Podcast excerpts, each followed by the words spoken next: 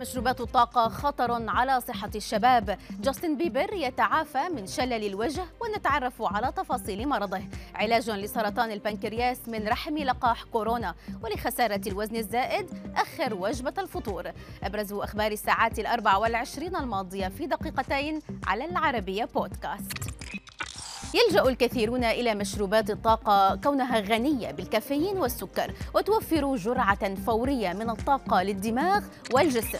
ويدور جدل كبير حول تأثير هذه المشروبات على الصحة العامة حيث تحتوي بعض العلب على 21 ملعقة صغيرة من السكر والمقدار ذاته من الكافيين الموجود في ثلاثة أكواب من القهوة والتي تؤثر على الصحة بشكل كبير.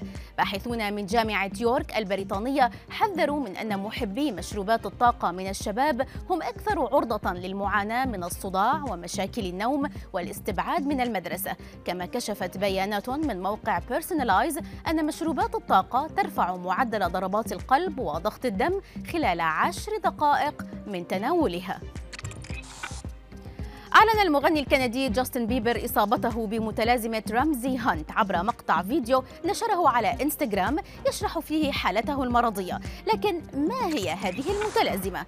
تعرف متلازمة رمزي هانت بأنها اضطراب عصبي يؤثر على عصب الوجه وقد يؤدي إلى شلل في الوجه وفقدان للسمع ويمكن أن تشمل أعراض الحالة ظهور بثور في الأذنين أو سقف الفم.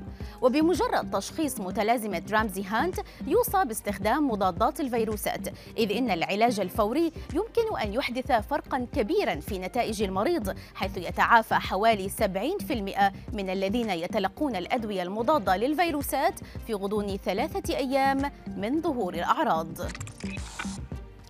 طور بعض العلماء لقاحا مضادا للسرطان مستخدمين التكنولوجيا ذاتها المستخدمة في لقاح فيروس كورونا الذي تصنعه شركة بايونتك فايزر ويمكن للقاح أن يحفز جهاز المناعة على مهاجمة الخلايا السرطانية. فقد تعاون الخبراء الذين يقفون وراء تطوير لقاح فايزر مع الأطباء في نيويورك لتطوير لقاح لمرضى سرطان البنكرياس بحسب ما نشرت صحيفة تلغراف البريطانية. وتم الإعلان عن نتائج المرحلة الأولى من التجربة السريرية خلال المؤتمر السنوي للجمعية الأمريكية لعلم الأورام في شيكاغو.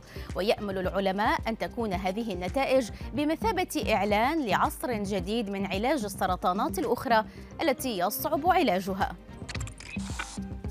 إذا كنت تحاول إنقاص وزنك انتظر بضع ساعات بعد الاستيقاظ لتناول طعام الفطور.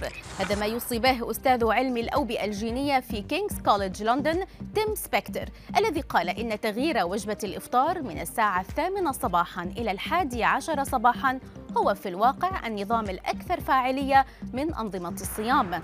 سبكتور أكد أن الصيام لمدة 14 ساعة في اليوم وتأخير وجبة الفطور حتى مع الحفاظ على الكمية نفسها ينظم عمل الأمعاء وإيقاعها اليومي. خاصة أن الأكل المقيد بالوقت يعتبر وسيلة جيدة لفقدان الوزن.